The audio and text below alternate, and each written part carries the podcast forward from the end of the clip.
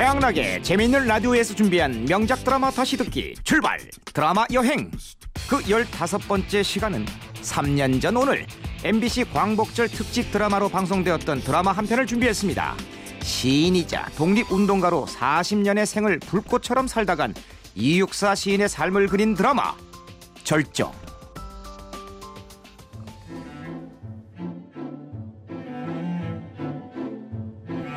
이 드라마의 주인공은 이원록이라는 본명보다 수감번호로 더 유명한 저항 시인이자 민족 시인 이육사 시인이지요. 드라마에선 김동완 씨가 맡았습니다. 새로 태어날 조선은 절대 일본이며 아메리카 따위를 닮아서는 아니 되네. 새로 태어날 조선의 백성들은 내 입에 들어오는 쌀을 기름지게 먹겠다 하여 다른 이의 고혈이 빨리는 것을 못 본 척 해서는 아니 되네. 대답해보게. 자네가 꿈꾸는 조선은 어떤 모습인가? 그리고 이 드라마의 여주인공은 이육사 시인의 아내 안희량입니다. 놈들처럼 살아봅시도. 아침에 밤 냄새 풍기면 깨시오. 한술 뚝딱 뜨고는 같이 밤일 하러 갑시대. 깍지로 긁고 호미로 매고 시가지 뿌리고 종생이 옮겨 신고 적당히 걸음도 주고 딱 한 달만 이래 살아봅시도 예. 나라를 위해 목숨을 던지려는 한 남자와 평범한 일상조차 소원이자 사치가 되었던 슬픈 여인이지요.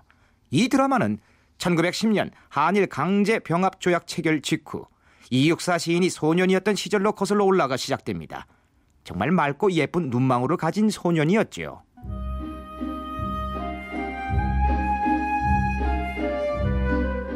할배 질은요. 한번 대책에 살아볼 거예요.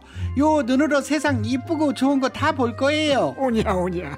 어메 아베랑 아메리카도 가고요. 한강소 보트도 탈 거예요. 어 그래 그래.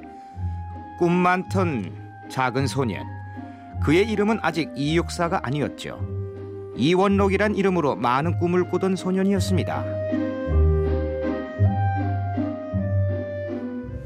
소년은 자라 청년이 되었고 1919년 3.1 운동이 실패로 끝난 후 20살이 되던 어느 해 한 처자와 결혼을 하게 됩니다. 어머나 치마에 불이 불이 어! 아궁이에서 불을 떼다 치마를 태워 먹고 빨래방망이로 빨래를 두드려 바지에 구멍을 내는 철부지 신부 18 통통한 볼살이 발그레한 어여쁜 신부 일양이었습니다. 그리고 원록도 아직은 멋쟁이로 살고 싶은 20살 청년이었죠. 내 시내 좀 나갔다 오리다. 도수도 없는 개화경에 양장까지 쫙 빼입고 시내로 나간 원록. 거리엔 신여성과 모던 보이들이 넘쳐났고 하얀 두루마기를 입은 조선 사람들은 이런 천대를 받고 있었지요. 이런 조생징이너 전체에 올라타다니 가만히는 안 두겠습니다 에이 나가이라 나가라 그렇게 두루마기 차림의 조선 노인이 전차에서 내쫓기는 걸 본 원록은 일제 치하의 무기력한 국민들의 모습에서 회의감을 느낍니다. 그리고 일본에 가기로 결심하죠.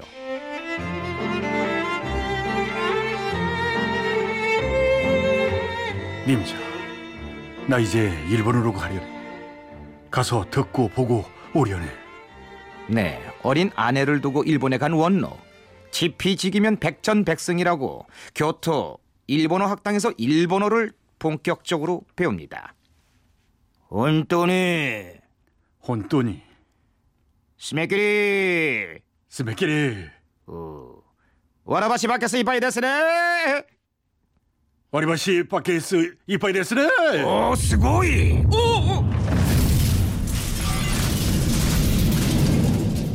하지만 그때 관동 대지진의 여파로 일본의 무차별 조선인 학살이 시작되고 몸을 피하던 원록도 총을 든 자경단 소년 대원과 맞닥뜨리게 됩니다. 조선인 이노 가만 안 두겠습니다. 출신을 밝히란 말이문이다. 아니 나, 나는 그저 알아! 우물쭈물하는 원록. 자칫 총에 맞아 죽을 절체절명의 그 순간 기모노 차림의 한 남자가 원록을 도와줍니다. 그러니까 나, 나 나는 아, 나, 나와 같은 오사카 사람이 문이다. 사투리가 심하다고 조선 사람으로 오해하면 아니 아니 아니 때문이다. 그렇게 남자의 도움으로 목숨을 건진 원록은 그와 대화하다 그 역시 조선인임을 알게 되지요. 난 이원옥이라고 하네. 나는 윤세주라고 하네. 정말 고맙네. 자네에게 목숨을 비쳤어. 그가 바로 이육사 시인의 생을 바꾼 동지이자 절친 독립운동가 윤세주지요. 고비는 넘겼지만 일본인들의 조선인 학살은 계속되었고 거리는 지옥으로 변해만 갑니다.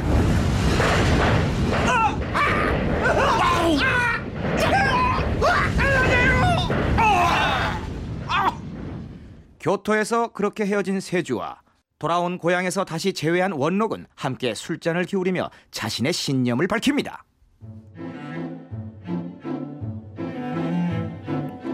난 이제 일본을 몰아내기 위해 내가 할 수 있는 일은 무엇이든 할 걸세. 필요하다면 총도 들고 칼도 들고 폭탄도 들겠어. 원록!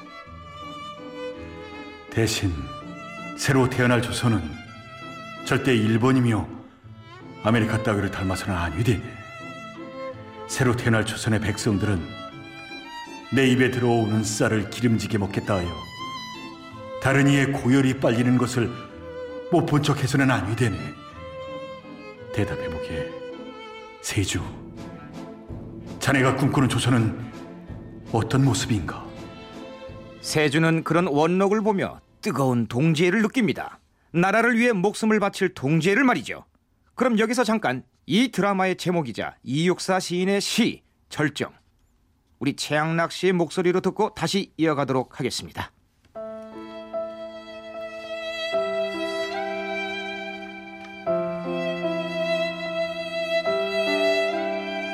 절정 이육사 매운 계절에 채찍에 갈겨 마침내 북방으로 휩쓸려 오다 하늘도 그만 지쳐 끝난 고원 서리빨 칼날진 그 위에 서다 어디다 무릎을 꿇어야 하나 한 발 제겨 디딜 곳조차 없다. 이놈에 눈 감아 생각해 볼 밖에. 겨울은 강철로 된 무지개인가 보다.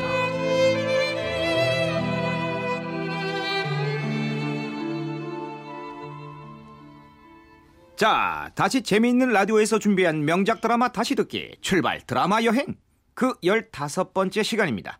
독립운동가이자 민족 시인 이육사의 생을 그린 광복절 특집 드라마 절정 계속해서 이어갑니다.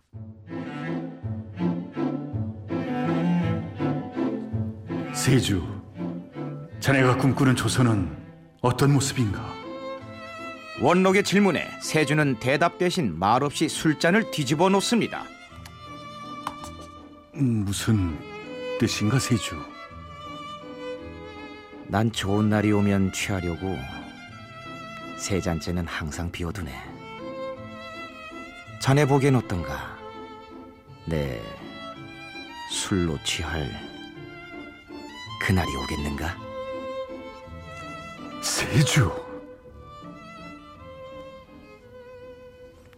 조국이 해방되는 날 축배를 들기 위해 세 잔째는 비워둔다는 윤세주의 말. 그렇게 원록과 세주는 조국을 위해 자신을 기꺼이 버릴 준비를 시작합니다. 항일 무력 독립운동 단체인 의열단의 단원이 되어 숱한 옥고를 치르기 시작하는데 그의 나이 스물부터 숨을 거두는 서른아홉까지 열일곱 번의 옥고를 치르게 되지요. 그리고 자신의 이름을 이렇게 말합니다. 내 이름은 이제 이육사. 이육사로 살 것이요. 네, 264 원록의 수감번호였지요. 추록 후에도 독립운동을 계속 이어가며 아내 일양에게 해가 가지 않도록 차갑게 외면을 하지만 그 가운데 육사의 아들이 태어나고 일양은 홀로 육사를 찾아오게 됩니다. 어머님, 아버님께서 걱정이 많으셔서 건강하신 기 받으니 지는 그만 가볼랍니다.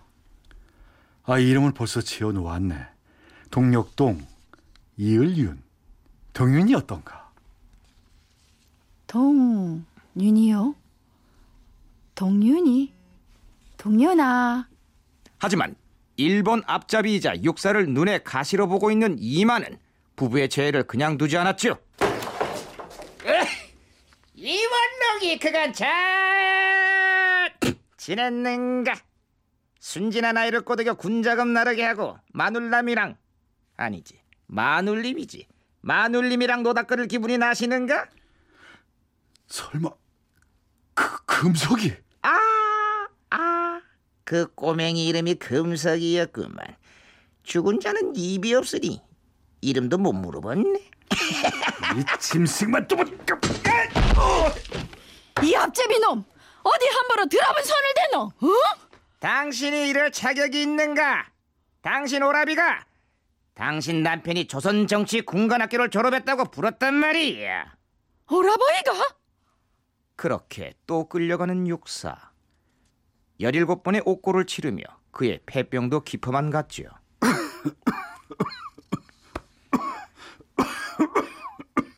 그렇게 옥고를 치르는 중에 두 살박이 아들 동윤이 명을 달리하고 1941년 일본 진주만 공격으로 태평양 전쟁이 일어나지요. 정씨 개명이로 하라고 하지 않았습니까?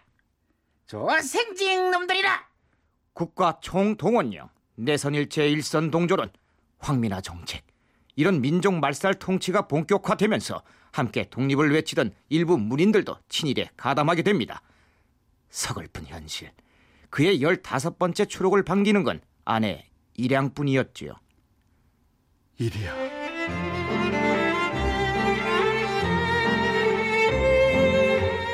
이제 나랑 갑시대. 이제 당신 기다리는 사람도 나밖에 없으니께네. 나도 놈들처럼 살아봅시대. 아침에 밤냄새 풍기면 깨시오. 한술 뚝딱 뜨고는 같이 밤일 하러 갑시다.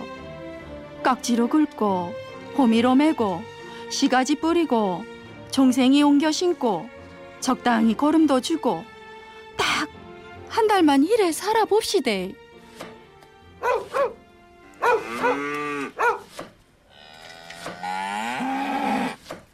하지만 이런 평화로운 일상은 오래가지 못했습니다. 화북에서 조선 의용군 500이 일본군 6만을 상대로 전쟁을 벌인다는 신문을 본 육사 잠든 아내에게 이 말을 하고 떠납니다. 세주가 거기 있네. 세주가 나를 찾지 않으니 나라도 세주를 찾아가야지.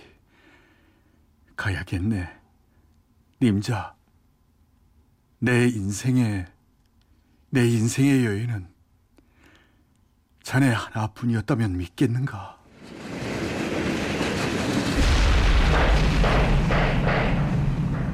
총알이 빗발치는 전장에서 마주한 동지이자 절친 세주. 그의 반응은 단호했죠. 돌아가. 아니세 난 여기서 죽기까지 여기가 어디라고? 500이 6만을 상대하는 곳이야. 자네처럼 굴줄이나 쓰는 사내가 올 때가 아니라고. 세주 세주 세주의 가슴으로 한 발의 총알이 파고들었고 일단 두 사람은 비트 안으로 몸을 숨기지만 이미 세주의 상태는 가망이 없는 상태였지요. 조금만 기다리게 내 당장 의무병을 됐네. 됐어. 원록, 내가 힘들었을 때마다 뭘로 버텼는지 아나? 바로 자네의 시였네. 세주 세주의 군복 윗주머니엔 꼬깃꼬깃하게 접어든 신문 조각이 있었고 그건 바로 육사의 시 청포도가 실린 신문 조각이었지요.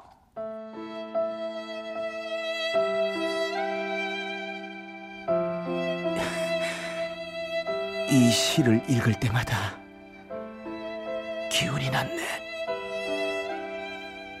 이상하게 자네의 시를 읽고 있으면 그래 언젠가는 그 날이 오겠거니 기분이 좋아졌단 말이지. 자네는 돌아가게. 자네는 이러시 말게 세주 세주 세 번째 잔은 언제 마시려나 이보게, 이보게, 세조! 그렇게 운명을 함께했던 동지이자 벗을 잃은 육사 세조가 그토록 바라던 청포도가 익어가는 내고장 7월은 아직 오지 않았을 때였죠.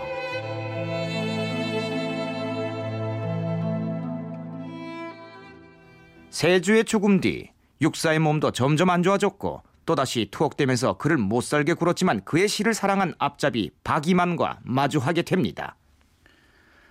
무슨 할 말이 있어? 에이, 그 육사, 그 내일이면 그 북경 일본 영사관 감옥으로 이송될 거요. 그곳에 가면 그, 그 모든 걸 자백해도 목숨을 보장할 수가 없소이다. 차라리 내게 말하시오. 관련된 자들 내게 다 말하면 당신 내 구해주겠소이다. 당신과 당신 시를 구해주겠단 말이오.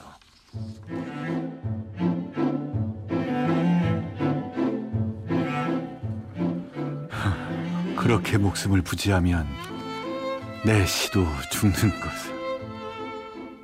난 보고도 못 본 척 할 수 없어. 알면서도 모르는 척, 듣고도 못 들은 척, 슬프면서도 안 슬픈 척, 화났으면서도 화가 나지 않은 척, 고통스러우면서도 고통스럽지 않은 척 할 수 없단 말이요. 나는 시인이요.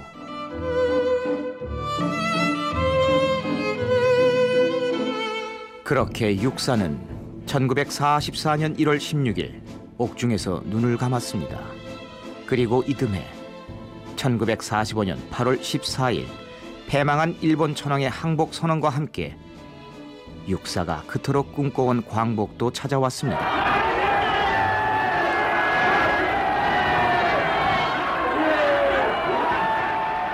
그리고 육사의 유품 중엔 구겨진 종이 위에 친필로 쓰여진 그의 마지막 시가 있었죠. 조국의 해방을 기다리는 육사의 마음이 담긴 바로 이 시, 광야였습니다.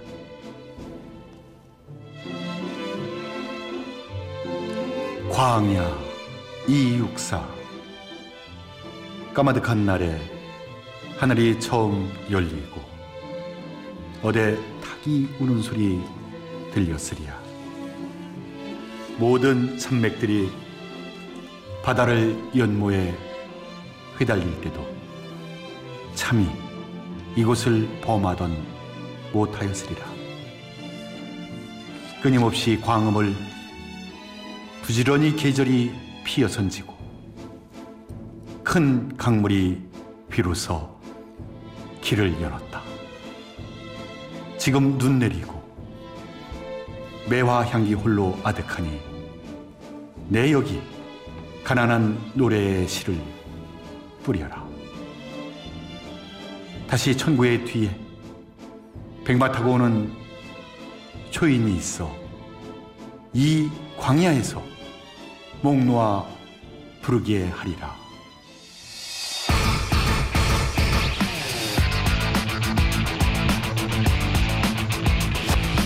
자, 최양락의 재미있는 라디오에서 준비한 명작 드라마 다시 듣기 출발 드라마 여행 그 15번째 시간은 오늘의 대한민국을 잊게 한 숭고한 독립운동가의 생을 그린 MBC 광복 특집 드라마 절정이었습니다.